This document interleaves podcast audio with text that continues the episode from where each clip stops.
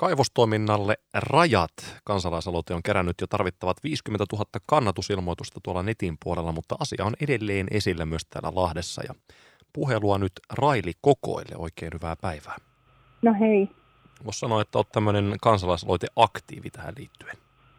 Joo, kyllä. Mä heräsin vuosi sitten tähän valtavaan kaivosbuumiin, mikä on täällä Suomen maassa. Ja ja tota, olen todella huolestunut siitä, että meillä on Tanskan kokoinen alue, enemmänkin yli 10 prosenttia maamme pinta-alasta kaivostoiminnalle, malminetsintään ja varauksille Tukesin toimesta luvitettuna.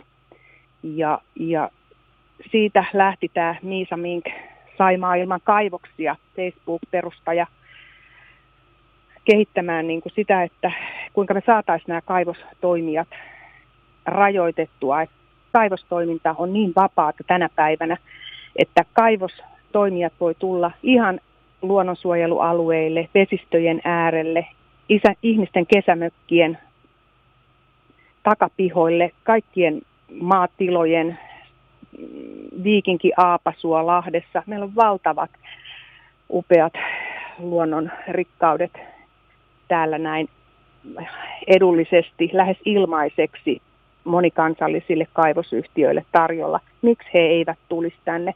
Siksi me tarvitaan rajoja. Tähän asiana herättiin täällä päijät siinä vaiheessa, kun tehtiin tämä Kalkkisten malmin etsintävaraus ja sen osalta se yritys kertoo jo vetäytyvänsä suuremmista suunnitelmista ainakin joksikin aikaa, mutta edelleen tämä asia alueella ihmisiä koskettaa.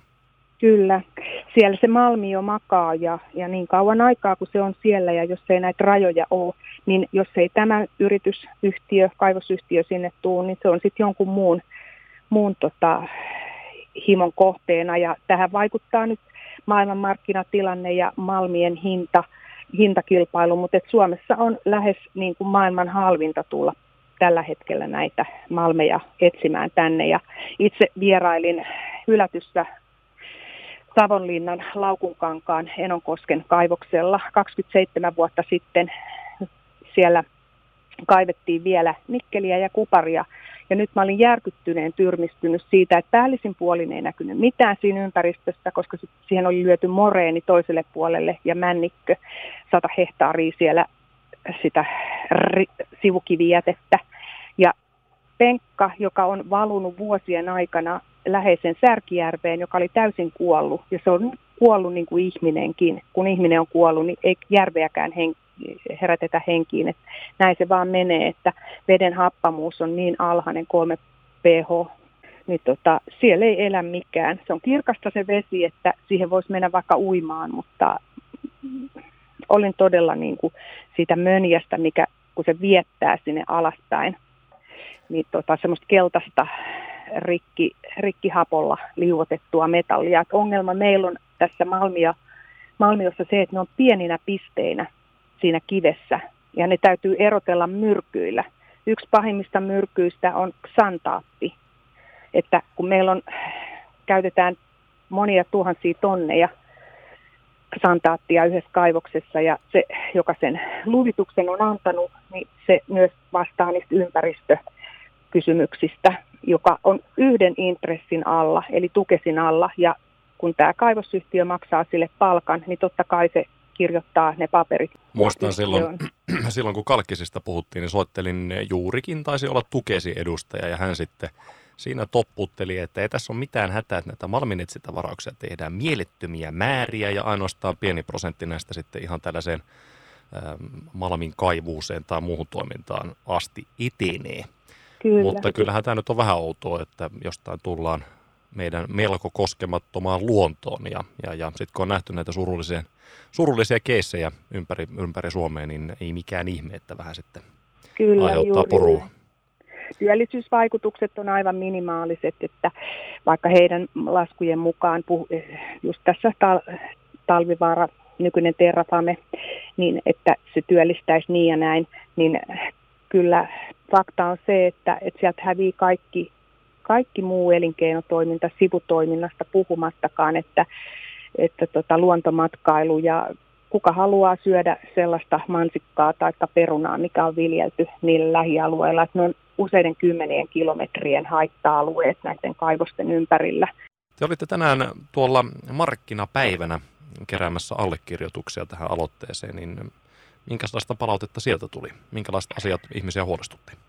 Täytyy sanoa kyllä, että ihmiset oli äärettömän ö, valistuneita, ovat seuranneet keskustelua ja nyt varsinkin kun tämä ilmasto Glasgow ilmastonmuutoskokous on esillä, niin tota, on sellaista niin kuin huolta tästä toiminnasta, mitä, mitä maailmassa on, että kulutetaan ja, ja ei käytetään kaikkea luonnonvaroja ja ihan sumeilematta, että, että tämmöistä huolta on ja ihmiset oli äärettömän kiitollisia siitä tiedonannosta, mitä mäkin pystyisin nopeasti kertomaan, mutta tietoa saa niin paljon kuin haluaa kello tietokone, mutta markkinaväki ehkä siellä oli semmoista vanhempaa porukkaa, niin, niin tota, oli tietämättömyyttäkin. Että he olivat äärettömän kiitollisia, että saivat allekirjoittaa.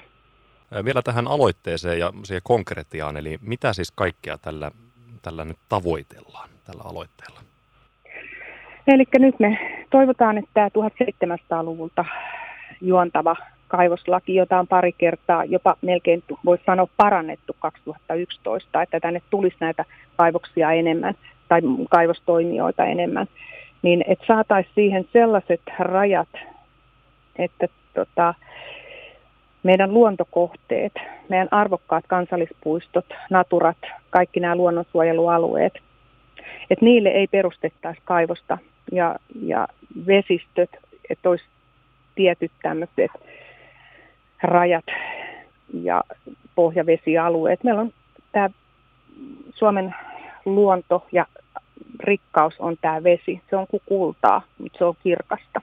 Ja se tulee olemaan niin arvokasta, jos uutiset puhuu jostain 2050, että ei ole puhdasta juomavettä, niin, niin tota, näiden vesistöjen äärelle rajoitettaisiin sitä kaivostoimintaa. Ja kaivoslaissa on paljon muitakin kohtia, mitä, mitä, mistä väännetään kättä, että, että se ei olisi niin ilmasta, jolloin se olisi samalla tasolla kuin muuallakin maailmassa. Ja et, niin kuin Ruotsissakin, niin siellä on 90 prosenttia kaivostoimijoista.